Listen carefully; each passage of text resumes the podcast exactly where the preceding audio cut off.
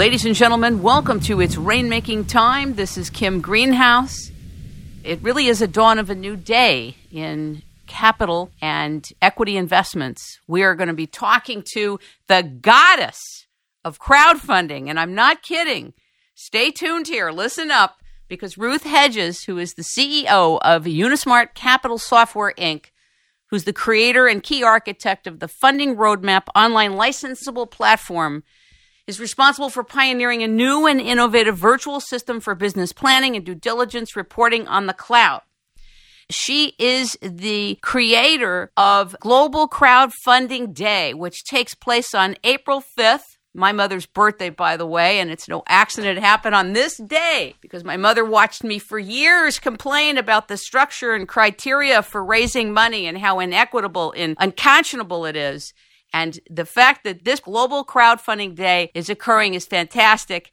Ruth has worked on the most important laws that have changed, the actual creation of the new laws on raising money online she actually was part of writing the initial document. She has many gifts and abilities. She is a board member of the governance committee for the Crowdfunding Professional Association, known as CFPA, and is a founding board member of Crowdfund Intermediary Regulatory Advocates, CFIRA.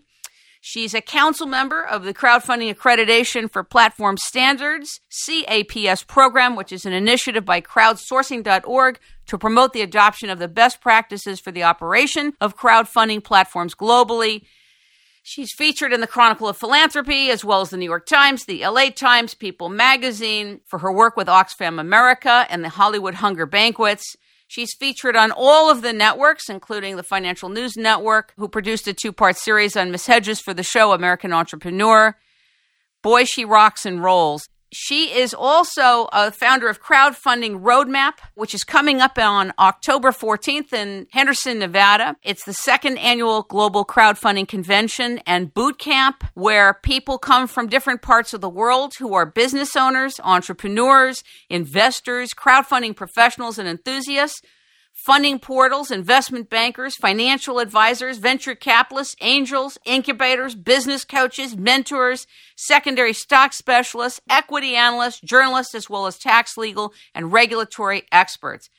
Wow, it is my divine pleasure and an honor to welcome this crowdfunding goddess, Ruth Hedges, to its rainmaking time. Good morning. Good morning, Kim. Thank you so much. Well, it's all wow, true. That was I um, one, was wondering who you were talking about.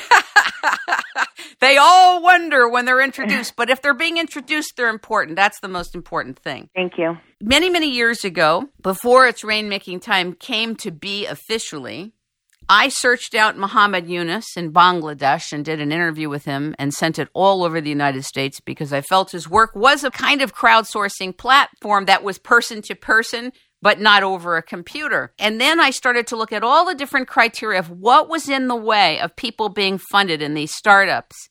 And I isolated every facet of it and came up with something 25 years ago, but it was so early. Crowdfunding as a name never existed. So I want to tell you, timing really makes a difference. Also, you are so uniquely suited to have done everything that you're doing and to be doing what you're doing, to really be the point person in this. And I'm so honored to have you here. Welcome again to the show. Thank you so much. I, I really appreciate that. Talk a little bit about the new laws. We had Michael Markowski on uh, actually a year ago in October, talked about the new laws coming in. I really didn't know if they were going to happen. Talk about the law that you helped write and structure. We wrote what's called Title III of the Jobs Act, and basically, what it does is it allows anybody in the United States, a U.S. citizen, based on their income, to be able to invest in a crowd-funded registered business looking to raise capital. That business has to be working with a registered funding portal or broker dealer, but they can go out on the internet and they can solicit any one of 300 million Americans. And this is really, you know, a game changer because up until this point, you had to be an accredited investor. You had to go to an angel, you had to go to a VC, you had to go to a bank, you had to have credit and collateral and assets and all kinds of other things. And now, as soon as the SEC and then FINRA completes the rulemaking and the procedure on how this is all going to be facilitated, any entrepreneur who has a U.S. corporation will be able to go to a funding portal and list their offering as long as they meet the requirements of disclosure. And any registered American who's willing to go through the disclosure of their income, social security number, driver's license, all that kind of stuff, will then be able to invest in startups and established businesses that are offering to sell equity in their company in a way we've never done before. Suppose you have people that are sitting with a trust and they don't have traditional income. They're just sitting on a trust. They have millions or hundreds and thousands of dollars and they're ready to go. Are you telling me in this new system that if the U.S. government deems you don't have an acceptable income, you can't invest? Are they earning interest? Yeah, may, maybe the trust is earning interest. Maybe they don't work at all. They just sit fat on their trust.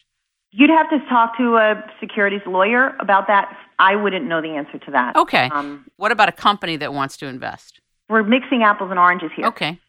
Title II is the form of crowdfunding which started on Monday. The ban on general solicitation was lifted, and people who register do a Reg C, not a Reg D, but a Reg C, can raise as much money as they want from whomever they want. That's a form of crowdfunding because the general solicitation rule has been lifted.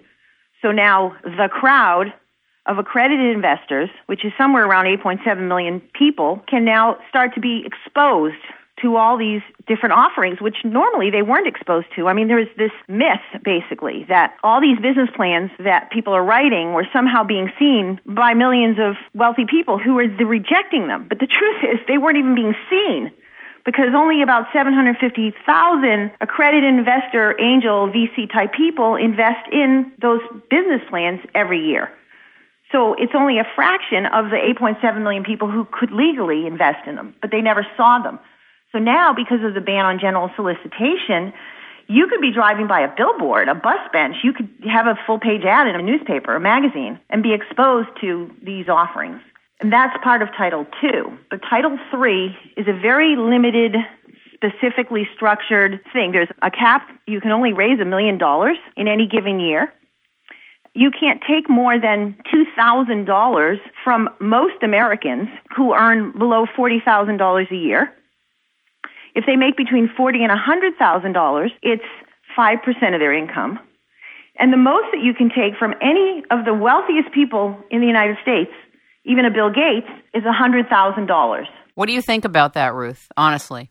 Oh, I don't like it at all. I think I mean, it's disgusting. Was, this was not part of, you know, you have to understand the original draft of this was very different than what we ended up with. And it went through the House, they made changes, and it went through the Senate, they made changes, and they voted, and we got what we got and hopefully we'll be able to go back and make changes. What we're hoping is they just start the process because we can't figure out what's going to work and what's not unless we're doing it. And the SEC has been holding this up. They've missed two deadlines. The first was July 30th, which was for Title II, which just started on Monday, September 2013, when it was supposed to be starting in July of 2013. Title III was supposed to start January 1st of this year and we haven't seen any of the rules for Title III. At the moment, with your current knowledge and understanding and experience, are the portals changing? In other words, is the government now a part of, a hybridized part of all the portals of crowdfunding? There's a difference between a portal and a website. Right now, there are crowdfunding websites, six, seven hundred of them around the world. They do what's called reward based crowdfunding, and they can raise as much money as they want. There's no limitations on that at all which is really what's so strange about all of this. Because there's no regulations around that. There's nothing. It's like a free for all. And it works. There's very little fraud. There's very little problems with the system at all. The minute you throw in a stock certificate, it somehow changes everything. That's why we needed all these regulations, and it's stifling innovation. It's paralyzing job creation. Totally and it's wrong on every level. And I don't understand. We are free to do whatever we want in this country with our money. Supposedly, supposedly, yeah, right? We can buy as many lottery tickets as we want.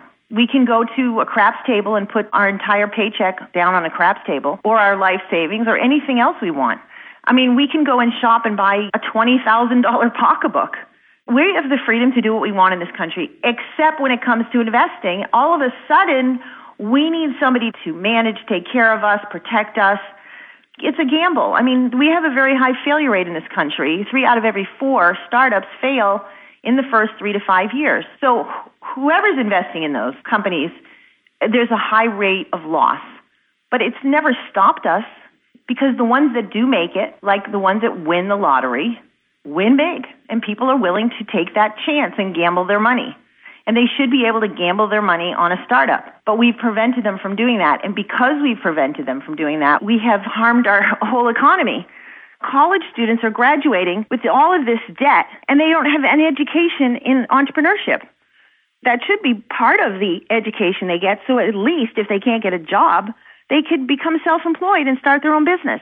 And they could be taking all the knowledge they just learned and putting it back into the economy. But we don't have a system for that. When you first talked about the crowdsourcing or the crowd investing sites, I think six or 700 that are not regulated, is it because those businesses are just general businesses? They're not signed up with the SEC? They're not public? They don't have offerings? Not at all. They could be any or all of those. A hundred million dollars was crowdfunded on Kickstarter in the film industry alone. 10% of the films at Sundance are crowdfunded. You just don't own any equity. Now, what we've done with Title III is when it's finally legal to do this, imagine if Harry Potter had been crowdfunded, the first published book, and you owned a piece of that entire franchise. Or Batman, or any of these other entertainment entities that have become multiple billion dollar entities even restaurants. I mean, you could crowdfund right now on Kickstarter a small little hamburger joint. When you're able to do this with equity, then you could own a piece of a McDonald's. I always was under the assumption, false or not, that something like Kickstarter at the moment is like a gifting thing. It is a gifting. It okay. Is, it's called reward based crowd. There's no equity. That's what I'm saying. Right. right now, you can't own a piece of any of those films. When it's legal to finally crowdfund for securities, if those same films or new films are crowdfunded, then you would not only potentially own a piece of the film, but you can own a piece of the franchise that might develop from that film. That's why I asked you what I considered is one of the key questions, which you did answer, which is that eventually we have to be liberated as investors to invest in whatever it is that we want, no matter what our past income is. I mean, that whole thing is bizarre.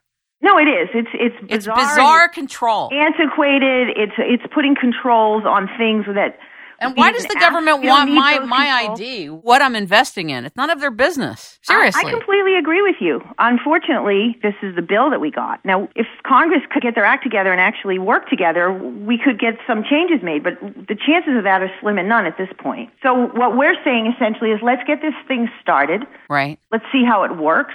It's not going to be for everybody. No more than an SBA loan is for everybody. Sure. Or venture capital. I mean, look at the only one percent of the people that apply for venture capital get funded. So that surely isn't working for everybody.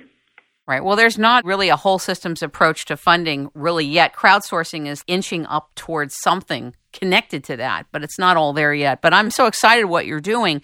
Talk to us about your conference. You had the first one last year, right? Mm-hmm. Talk about it.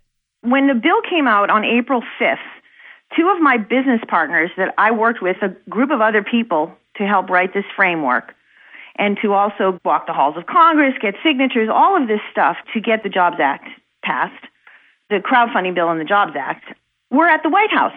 And I got a phone call the moment the president signed the bill, thanking me and congratulating me for my work. And I got online and I looked at what was passed, and I realized, oh my God, I don't know anybody that's going to be able to do this somebody's got to start educating the public. So, because I'm a software developer and I have a product called Funding Roadmap, which is a business plan and due diligence reporting system, coincidentally, very much applicable to the same disclosure requirements that was now in this bill, I thought, wow, I'm the perfect person to do this because I understand all this. So I thought I'm going to put on kind of a little boot camp well, this kind of little boot camp turned out to be the largest crowdfunding convention in the world last year. And then I went, wow, I may be onto something here. I lived in Las Vegas. This is, we have the 25 largest conventions anywhere in the world are in Las Vegas. Maybe I'll make this this 26th. And so this year we expanded it three days. We have people coming from seven or eight countries. We have the industry leaders from all over coming here and experts, and we're covering everything. I mean, things for financial advisors.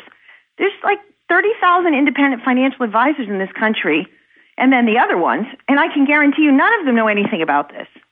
So what's going to happen when all these people go to their financial advisors and say, hey, I just heard of this offering.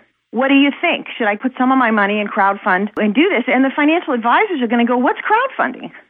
Because nobody's doing anything to educate them. So that's what I'm trying to do. I'm trying to cover everybody. We have the entire spectrum. We have people from Hollywood coming to talk about how to successfully crowdfund a film. We have CPAs coming. We have Doug Ellenoff, who's one of the most esteemed lawyers in this country on crowdfunding all of the legal requirements. We've got Jay Abraham coming to talk about marketing. We've got Doug Atkins coming from Guggenheim. We've got Tim Draper coming and everybody in between, people coming to talk about how to make a great video, people talking about how to get press, how to use social media marketing. It's a process. It's a very big process. It's not something you impulsively do. So you don't wake up and say, hey, let's go try raise $100,000 on Kickstarter in a couple weeks. It'll never work. And you surely can't do that when the equity starts because you have to prepare a current business plan you have to have either audited or certified or self-certified financial statements. You have to have a valuation that you can defend and a whole bunch of other disclosure documents. So none of that's going to happen quickly from almost any company I know. And secondly, you have to have what we call social capital. So you have to have lots of fans, followers, and friends. And if you're going to do equity-based crowdfunding, you need probably four or five times more of those fans, followers, and friends than you would if you were doing just reward based crowdfunding because you have to convince them to disclose lots of information to the SEC before they're even eligible to give you their money or and, and isn't that different than any other type of investment process? If an investor wants to put up 50 grand or 10 grand or 100 grand somewhere does that investor have to give all that information? They have to sign a subscription doc confirming that they are a credit investor. Right now it's more stringent. The issuer has to go to great lengths to confirm whatever the investor says is absolutely true, that they are an accredited investor if you're doing Title II. So you still need to be accredited. For Title II, you okay. need to be accredited. For Title III, when it comes out, we still can't do Title III. We can only do Title II right now. We can't do Title III which is the one applicable to 300 million Americans, because the SEC is panicked, like beyond belief, that somehow all these people are going to get ripped off, and they have to do everything they can to protect them. They're going to strangle the entire process. They're going to make it so ridiculously complicated and terrifying for most Americans who've never invested that they just won't even bother. That's exactly my concern. And that is exactly what's disturbing about this. And the devil really is in the details, right? Mm-hmm. Exactly. But, but again, most Americans will only legally be able to invest anywhere from two to five thousand dollars in any twelve month period, anyways, because that's already in the bill. So, what are they afraid of? Is what I'm saying. You know what I mean? Because you could come to Las Vegas and you could lose two thousand dollars on a bad vacation, or anywhere in the country, or you could buy something you don't like and not be able to return it. I mean, that is not a life changing amount of money. If you invested $2,000 in a startup and you lost that money, your life is not going to be ruined. Do you it's know that exactly the go pro- bankrupt in this country because they get sick, no fault of their own. They end up in a hospital in this country, and more people go bankrupt from that experience than anything else combined. We're going to take a quick break and we'll be right back. You're smart. You pay attention to evidence. Go get pure vitamin C at purecllc.com.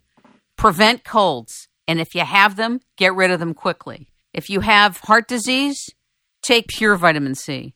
If you don't have heart disease, prevent it. And above all, make sure you get this brand of vitamin C that is GMO free, corn free, China free, and manufactured in the United States of America. Pure C LLC.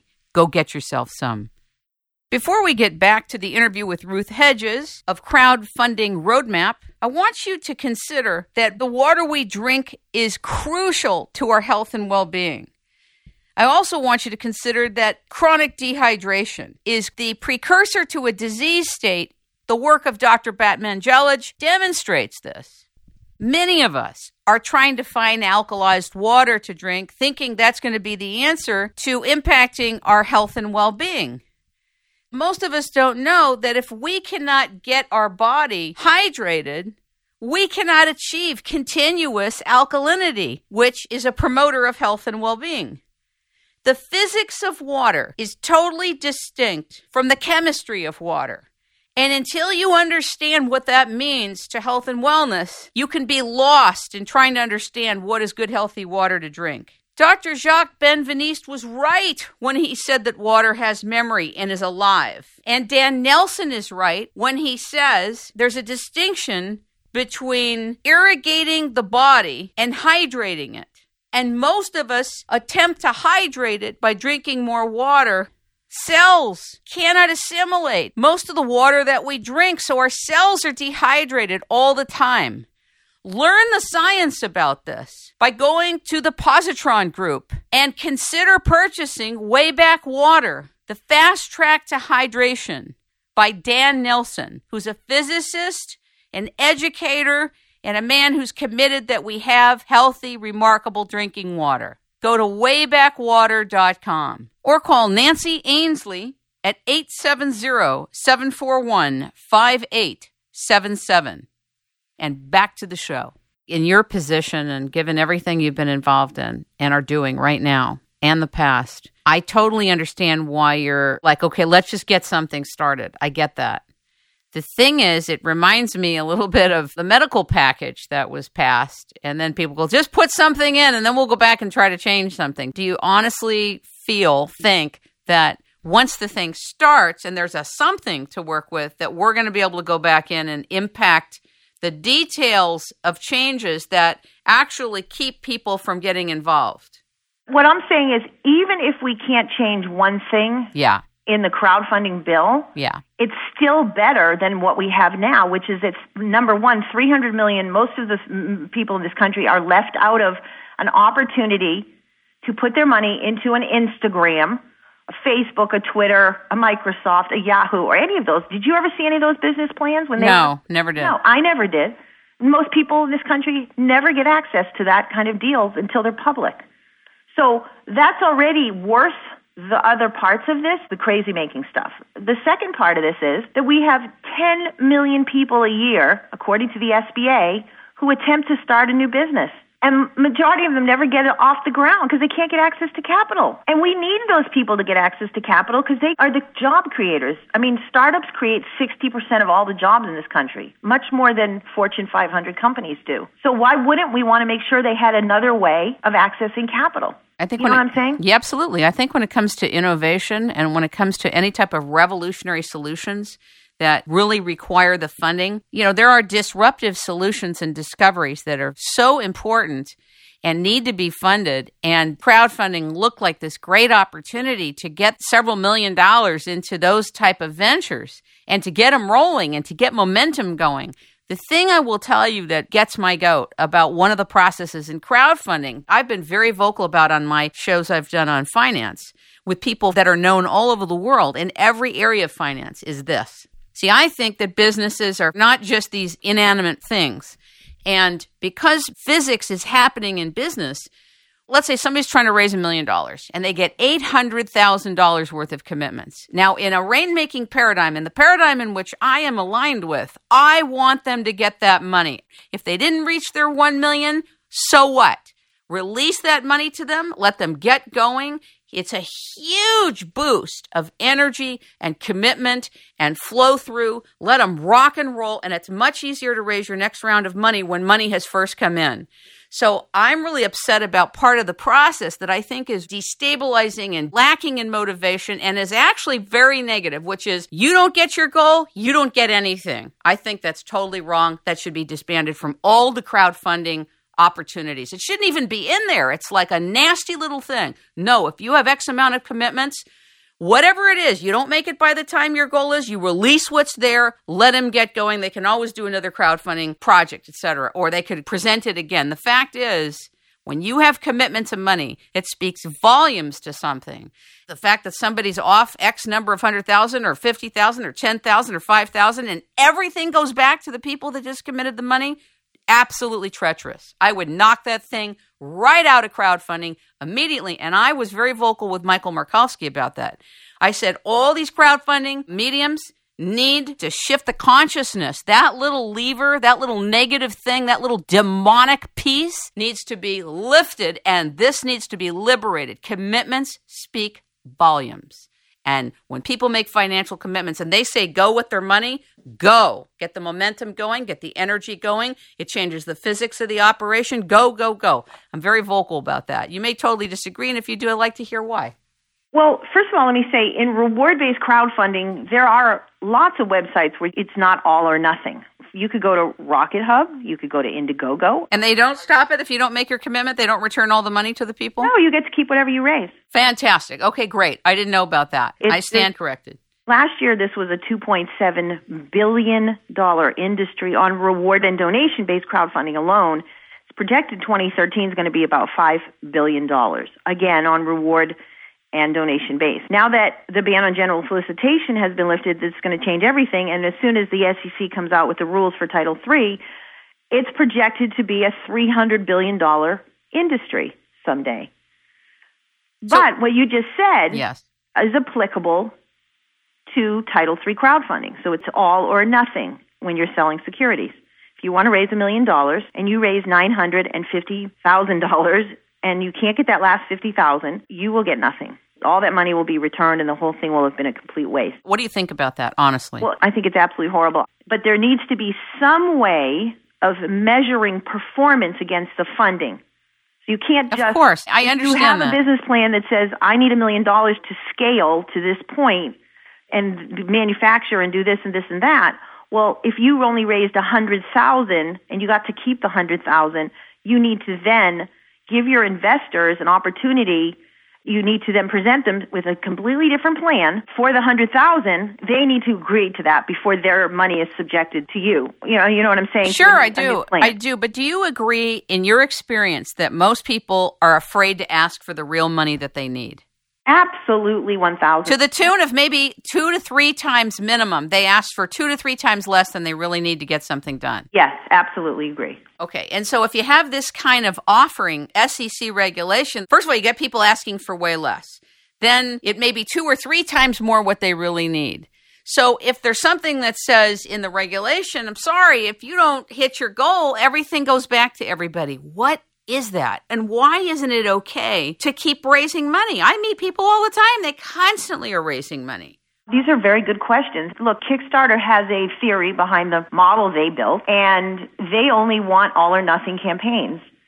They think that it makes for a higher quality of an entrepreneur. You know, not all these campaigns, by the way, on reward-based crowdfunding are even companies. You know, you could have just a product. You could love to knit scarves, and you could be really good at knitting scarves, and you could have a few prototypes and say, look, you know, I just want to crowdfund five thousand dollars because I want to take my little prototype and go to a manufacturer and see if, you know, that kind of stuff goes on all the time on these crowdfunding sites. These people are just people; they're not even incorporated yet. Well, I think that's great. You might want to self publish your book. You might need $5,000. You might be a struggling artist and you want to rent a studio so you could burn your first CD and you need $2,000. The majority of these reward based campaigns are like two, three, five thousand dollars. Very small amounts of money. We recommend that people try this in any event before they actually launch a big million dollar equity campaign. We recommend they go on one of these sites and just try the whole process, raise five or ten thousand dollars. Can you explain to the public the distinction between like a crowdfunding site, a website, and a portal? Because they feel like they're the same, but they're different, aren't they? Very different. So, in the Jobs Act, the government defined the word funding portal as a legal registered entity on the internet that you has to go through certain requirements established in the Jobs Act and the SEC and FINRA, which is what we're waiting on some more of that stuff. It, once they're registered, certified, blessed, then they can then represent the issuer and their offering to sell securities. These other sites, which are just websites with lots of campaign information, usually has like, it almost looks like a Facebook page with a video. Right. So it's a little description about you, and there's a chat space so you can start talking with people that are interested in potentially giving you money. And remember, there's no securities involved, so it's just reward based where you might get a t-shirt or a baseball cap. If the guy is doing the CD, the music CD, he might give you a copy of it once he burns it so you can enjoy his music. So that's called reward based. you know, there's been over a million of those campaigns. Like I said, last year was $3.7 billion. The funding portal is an equity play, and they really need to understand the securities laws, where the other ones don't need to because it has nothing to do with their business model. How do funding portals make money then? They're going to get a percentage of every deal that goes through them? Well, this is a really good question because they're still waiting to figure that all out based on the rules that we're waiting on from the SEC. Ay, ay, ay. Mm-hmm. Ay, ay, ay. How do you, I'm going to say, deploy your patience knowing what you've known for so long? How do you stay poised and calm during this? well, they call me the pick and the shovel of the gold rush. That's what people say. Ruth, you know, you're really smart because everyone needed a pick and everyone needed a shovel before they got to the water's edge to start mining for gold. You already got paid. And that's essentially what my model is. And I have the platform where all this information, your business plan, the video, even your crowdfunding campaign. So, what is in a campaign? A description of what you're offering. You have to be able to market this offering in 30 days. So, the whole campaign lasts about 30 days. So, you have a very short period of time. If you don't meet your entire amount, then your campaign's shut down and you don't get any of the money. This is equity based, correct? This is equity or a Kickstarter model. Okay. An all or nothing, like on, on Kickstarter, it's usually 30 they might have the ability to go as much as 60 days. I don't remember on Kickstarter, but majority of crowdfunding campaigns, the funding has to happen quickly. It's almost like in the housing market where, you know, if a house sits on the market too long, everybody goes, oh, there must be something wrong with this. So what we say is get 30% of the funds you're looking to raise already committed ahead of time. And so on the day you launch your campaign, all of those committed people come and flood your campaign with funding. And now all the strangers who don't know you at all see this campaign being funded and they go, wow, let me check this one out. This looks really cool. Look at all this money that just showed up today. So that's one thing. We also tell people they should have at least four people working through that 30 day period to help them promote their campaign. Definitely. That increases their success rate by 70%. Wow. How did you find out that? That's profound. Yeah. And 80% of all the money crowdfunded to date comes from one friend away from you. So you need to have lots of fans and followers and friends. You can't start this with, you know, a Twitter account that has 50 followers on it and five Facebook friends and you know what I mean? Yes. And and no real email list. You also have to have a targeted marketing strategy.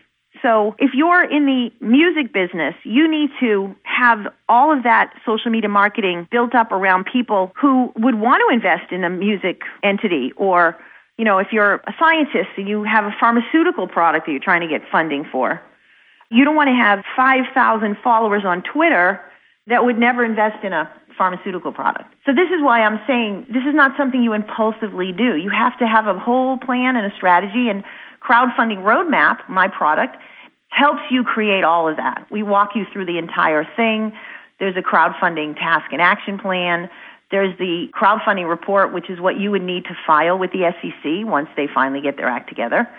There's a standardized business plan. There's a due diligence reporting system. There are pro forma financials with all the calculations built in. And there's even a place for you to store your video of a prototype of a product, maybe an interview with your management team. And then there's a repository so you can upload articles of incorporation, bank statements, tax returns, anything that you might have to disclose for any form of funding who would go to the funding roadmap? These are all the people that are looking to raise money, correct?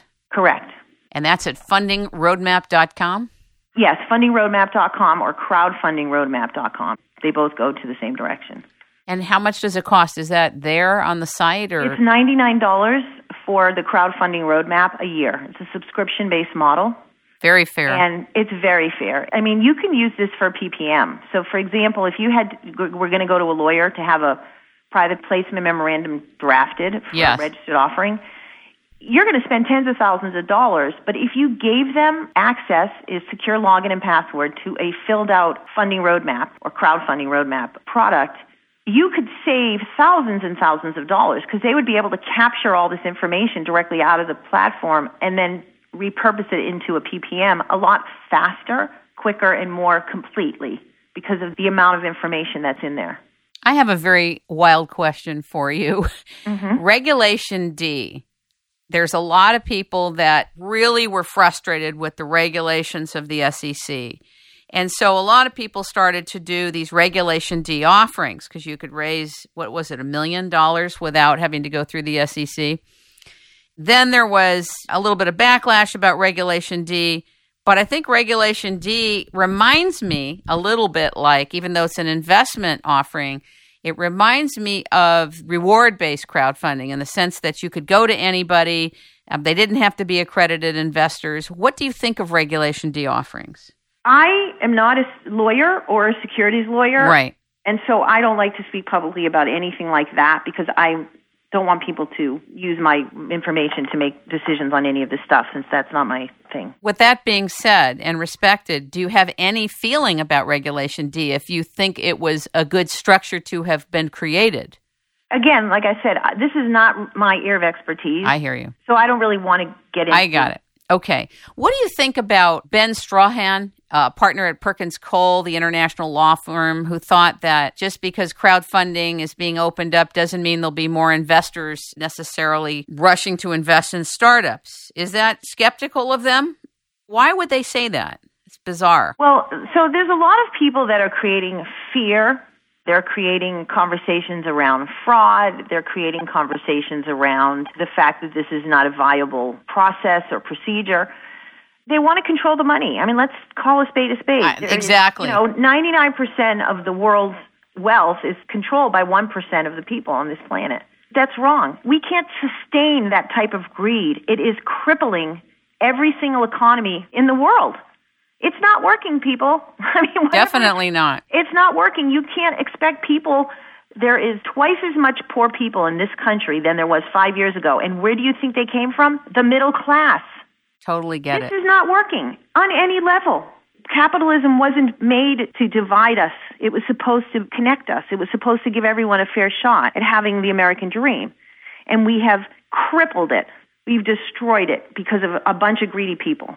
And greedy regulations and, in, and inequitable yeah, regulations. Well, those greedy regulations come out of lobbyists who are controlled by wealthy people.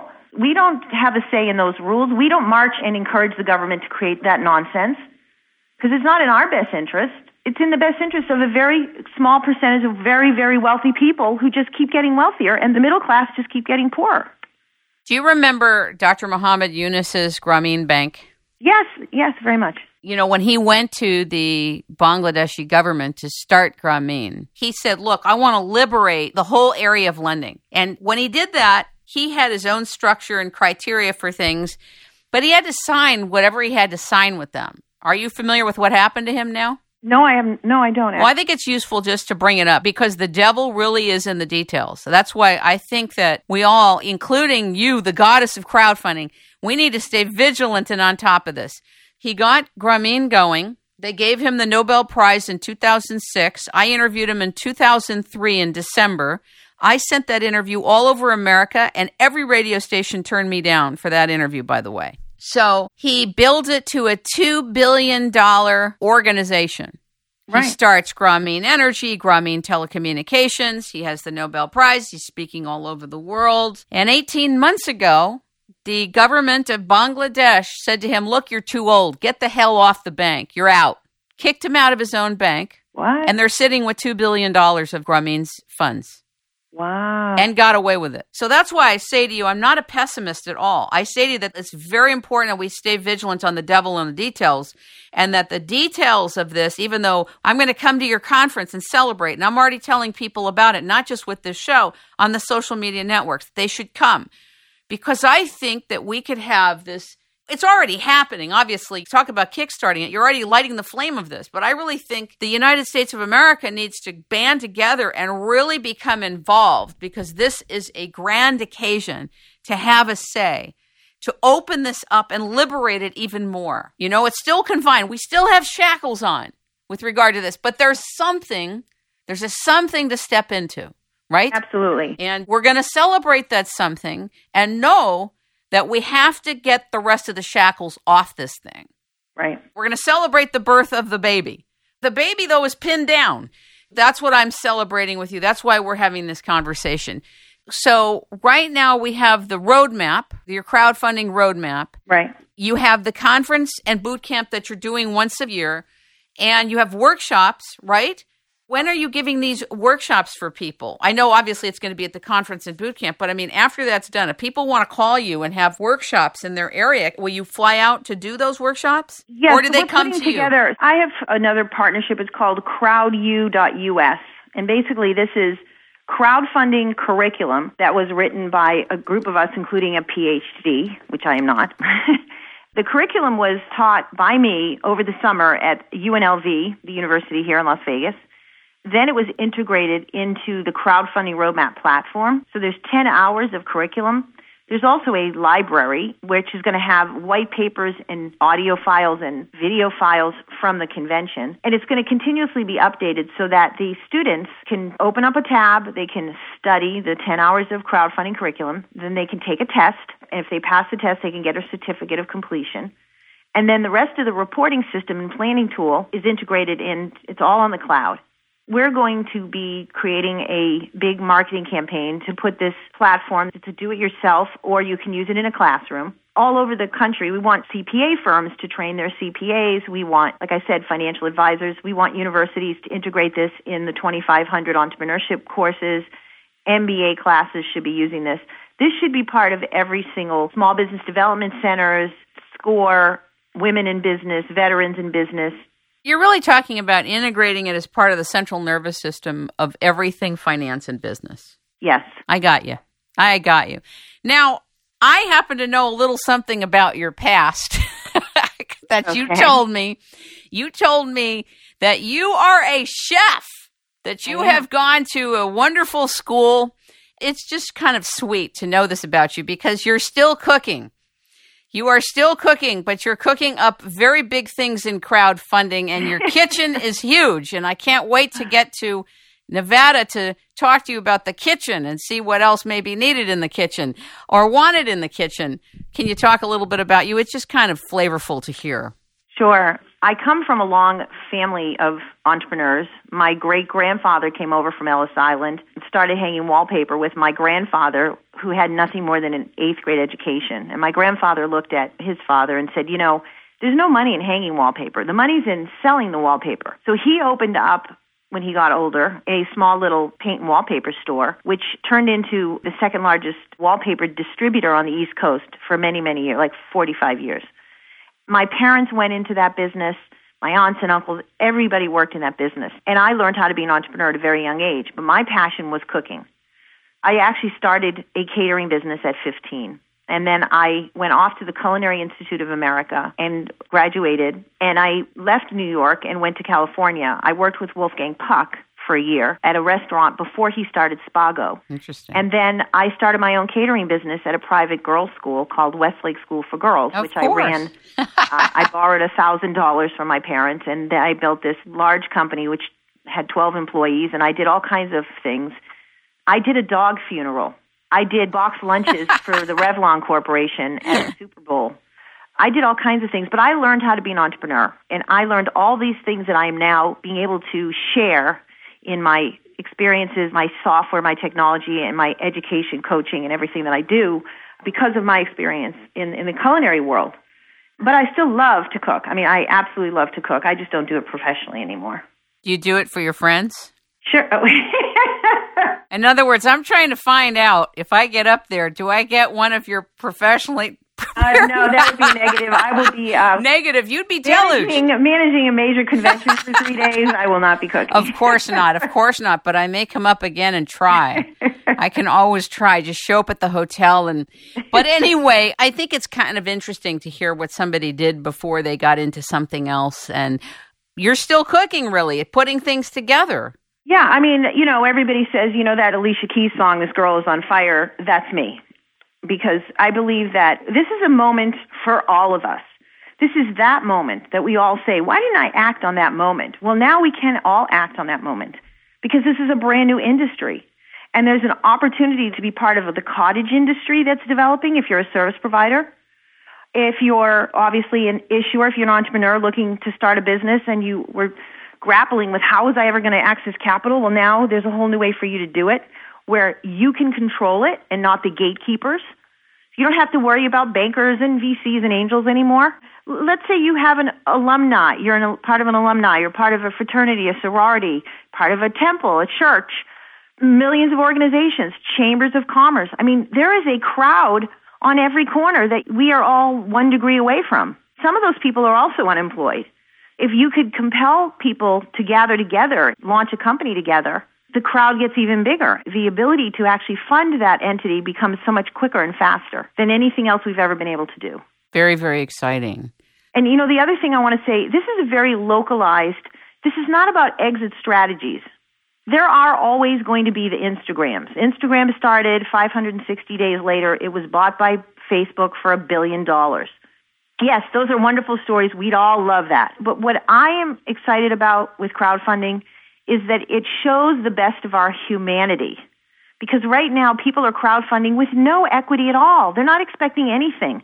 They're just trying to support people's dreams. They're trying to support people's talent and people's innovation and creating things in their town that they need. For example, maybe they need a daycare, but the daycare is like a 30 minute drive, and then they're losing a lot of time and productivity and gas money and all this stuff. So they can gather together a bunch of parents and say, look, let's open one closer by for all of us. They don't need a banker to get in the middle of that and decide whether that entity exists on Main Street USA. Now we can put whatever we want in our own cities and towns. And that's the most exciting part of this for me. How we can take the control back of this types of cities and towns and entities, products and services that we want to see and not that other boards decide should exist in this world. Ladies and gentlemen, you have been listening to Ruth Hedges, the CEO of Unismart Capital Software Inc., the founder of fundingroadmap.com, crowdfundingroadmap.com, and globalcrowdfundingday.com. I hope that those of you who are listening will do what you can to be at the second crowdfunding roadmap convention and boot camp at the M Resort Spa and Casino in Las Vegas. October 14th through the 16th. It's a momentous time in the history of funding and investments. And I'm so honored that you've given us the time this morning to talk with us and to share about this important moment in our history. And I hope to be able to align and work with you in whatever capacity is appropriate and meaningful to facilitate the true liberation of crowdfunding, not only in the United States, but worldwide. Thank you so much for being on It's Rainmaking Time. Thank you so much for inviting me.